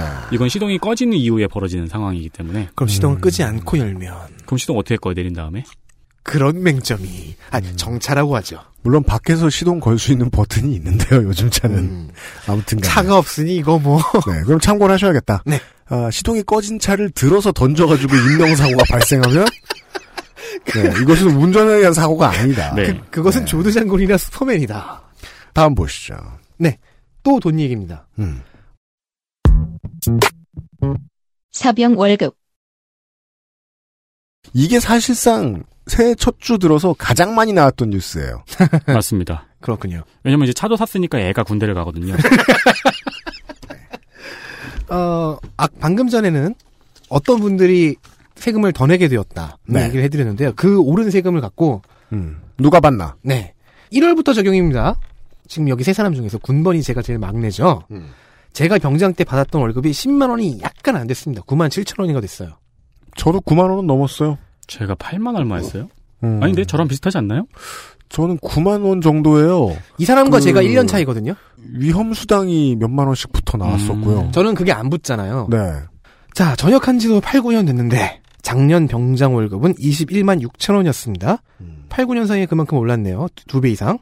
이 봉급이 대폭 인상돼서 병장은 40만 5,700원, 상병은 36만 6,200원, 일병은 33만 1,300원, 이병은 30만 6,100원을 받게 됩니다. 그리고 또 3월부터 적용되는 게 따로 있습니다. 동원 훈련에 참가한 예비군의 경우에는 보상비가 만 원이었습니다. 네. 3월부터는 1만 6천 원으로 인상됩니다. 이거는 예비군 조교하는 기관병들한테 좋은 소식인데요. 그죠. 그래요? 그 돈 다 모아서 주잖아요, 보통. 맛있는 아, 건 먹으라고 이- 사줘요. 근데 제가 갚았던 경험에 의하면 다 꼬박꼬박 받아오는데 다. 어, 그래요? 이거 이- 그 동원 가면은 그 전통이잖아요. 그 돈 다 모아서 주는 거. 아, 저는 대부분이 동원은 그래요. 안 걸려봐가지고 모르겠나 봐요. 아 그래요? 네. 음. 전 저는 한 번 가봤 갔었는데 맛이 그, 그- 거기 짬밥이 너무 맛이 없어갖고 네. 그냥 매점에서 사 먹고 남은 돈 애들 주고 왔어요. 음, 맞아요. 그리고 예비군 훈련 일반적인 예비군 훈련 교통비는 거리에 무관하게 7천 원만 지급을 해줬어요. 아, 이것도 올랐네, 옛날보다. 예. 예. 근데 이제 30km를 기준으로 해서요. 30, 맞아, 이렇게 했어야 됐어요. 30km가 넘는다. 훈련장까지 오는데 30km가 넘었다. 그러면요. 국토교통부 시외버스 운임단가인 킬로미터당 116.14원을 적용해서 인상 지급합니다. 그 처음에 제가 그 좀 잘못 써진 기사를 읽었었나 봐요. 그냥 무작정 킬로미터당 116, 116원 14전을 붙여준다는 거예요. 네. 보고서 무슨 소리야? 내가 한 시간 걷는 게 그 정도의 가치밖에 안 해? 이렇게 생각했는데 아, 이게 국토- 이건 시외버스 후- 네. 단가. 예. 시외버스 운영단 운임단가고요. 네. 그것도 이제 30km를 초과한다면 7,000원 네, 플, 내 플러스를 해주는 거죠. 네. 3,000 30km 미만이면은 무조건 그냥 다 7,000원이고요. 저는 대체 다음과 네이버에 포털에 뉴스를 고르는 사람이 누군지 모르겠지만 그거 올라갈 뉴스 고르는 사람이 지금 대한민국에서 가장 권력이 센 사람들이거든요. 네. 그 사람들은 아마 이런 단순한 생각을 하고 왜냐면은 싸움 붙이는 기사 위에 올리는 걸 되게 좋아하니까 그 사람들은 네. 이런 단순한 생각을 하고 이 기사를 올려주지 않았나 싶었어요. 군인이 무슨 돈을 그렇게 많이 받아 하면 사람들이 미워하도록 만들려고. 음. 근데 군인이 병들이라도 이렇게 아 병들이 이 정도의 돈을 받아줘야 더 받아야 돼요, 사실. 네 그렇죠 최소한 이게- 이 정도는 받아줘야 그러니까 오해를 어떻게 풀어야 되냐면요. 원래 60년대에는요. 군대를 가면 집안의 생활비를 줄 수 있었습니다. 네. 네 지금은 생활비를 받았어야 됐어 그게 40년, 50년 동안 인상률이 너무 못 따라가는 바람에 이렇게 돈도 아닌 돈이 바, 도, 되어버린 거지. 원래 군인이 버는 돈은 돈이 되었다고요. 저만 해도 그한한 말일에 가까워지면요 그 한 달 중에 말일에 가까워지면은 담배 살 돈도 없었어요 원래는 병역도 국가로 인해서 노동 취급을 받았다고요. 그랬다가 안 그렇게 됐던 걸 다시 정상화시키는 과정인 거지. 돈을 많이 줘야지라는 식으로 접근을 하면 이건 아주 나쁜 생각이다. 네, 이건 정상화로 가는 길입니다 근데 확실히 네. 많이 다르긴 다른가 봐요. 저는 군 생활하면서 돈이 계속 남았거든요. 아, 저도 그 돈 계속 아, 남았어요. 근데 요즘에는 음. 이게 그- 저랑 2, 2, 3년 차나는 윤세민이 모르는 건데 저 때는 연초가 계속 줄어들고 제 말년에는 이제 연초 지급이 없어졌어요 요즘에는 기사를 보니까 그 군대 간 자녀한테 부모들이 돈을 굉장히 많이 보내야 된대요. 네, 이 얘기가 이거 이 정책 이그 병월급 인상을 발표하는 그 보도 자료에 들어가 있어요. 네. 음. 반드시 그 사회에서 돈을 받아야만 하는 구조가 되어 있다. 네. 그러니까요. 그 저기 어, 어저 군생활할 때만 해도 이제 건조기하고 세탁기 또 유료 건조기와 세탁기가 500원. 있었죠. 왜냐면은 중대 전체에 세탁기가 딱 한 대 있었으니까. 그러니까요. 그래서 그때부터 돈이 좀 더 많이 필요해지기 시작했는데 지금 군대는 그런 시스템이 더 많은가 봐요. 뒷일은 나머지 디테일이거든요. 실제로 편의점이 있는 부대들이 있죠. 음. PX 대신 그걸 다시 회수하든지 아니면 PX 가격으로 맞춰주든지 기본 지급되는 물품의 양도 다시 늘려야 되고요. 이거 못 사도록 해야 되고요. 치약이나 이런 거 절대 못 사도록 해야 되고 군부대 인근의 물가를 잡아야죠. 위수 지역 확대해야 되고 네. 지금 이 디테일과 이 돈이 누구 속, 속으로 들어갔는지 모르게 갑자기 도망가지 않게 만들려면 어, 국방부는 신경 쓸 게 되게 많을 거라는 생각이 듭니다. 후속 조치가 많이 필요해 보입니다. 근데 제가 이 돈을 이제 받게 되는 1, 2병이면은 저를 한번 모으겠네요. 어, 왜냐면 하 찾아오는 사람이 없으니까요. 연명의료, 어릴 때 이제 어, 좋은 시설에서 잘 배웠고요. 네. 네. 아, 대학 가서부터 이제 전세의 혜택을 좀 받고요. 에, 결혼을 했고요. 네. 전세 잘 구했어요. 신혼부부 전용 대출도 받고. 대출도 받고 아이를 낳아서 어, 음, 잘 자전거도 보내고, 타고 전기 자전거 타고 자전거 보내고 아, 자동차도 자전거 타고, 타고 예 육아휴직 다 쓰고 아 그다음에 저 산재 다 보장 받고 네. 예 아들은 군대도 보냈고 아들 군대도 보냈어요. 이제 죽을 차례예요. 그렇습니다. 어, 마지막 이야기는 윤세민 위원장입니다. 그래서 이제 우리 머릿속엔 손희상 선생이 아른거릴 차례입니다. 자, 우리가 죽을 때가 되면은 손희상 선생의 유령이 가까이 다가와요. 다가가지고 귀속으로 이렇게- 귀속말로 이렇게 말해요. 오늘날 오늘날 하시는군요. 죽음을 선택하십시오. 이상평론에서 논한 적이 있는 존엄사가 가능해졌습니다. 네. 그동안 신상진 의원, 김재현 의원, 김상희 의원 등이 국회에서 여러 번 발의했던 법안입니다. 음. 어, 먼저 환자가 임종 과정에 있다는 의사의 판단이 있어야 합니다. 임종 과정이라는 단어가 좀 독특하죠. 네. 아, 네. 그러니까 아직도 저 시비될 것도 많고 그리고 매우 제한적으로 열렸어요. 음. 그렇습니다. 어, 그리고 심폐소생술, 항암제, 인공호흡기 착용 등의 연명 의료를 시행하지 않거나 중단하겠다는 내용의 연명 의료 계획서가 있어야 합니다. 또한 만 19세 이상은 미리 사전 연명 의료 의향서도 작성할 수 있습니다. 아, 이, 이런 연명 의료 계획서를 작성할 수 없는 상태일 수도 있으니까. 네.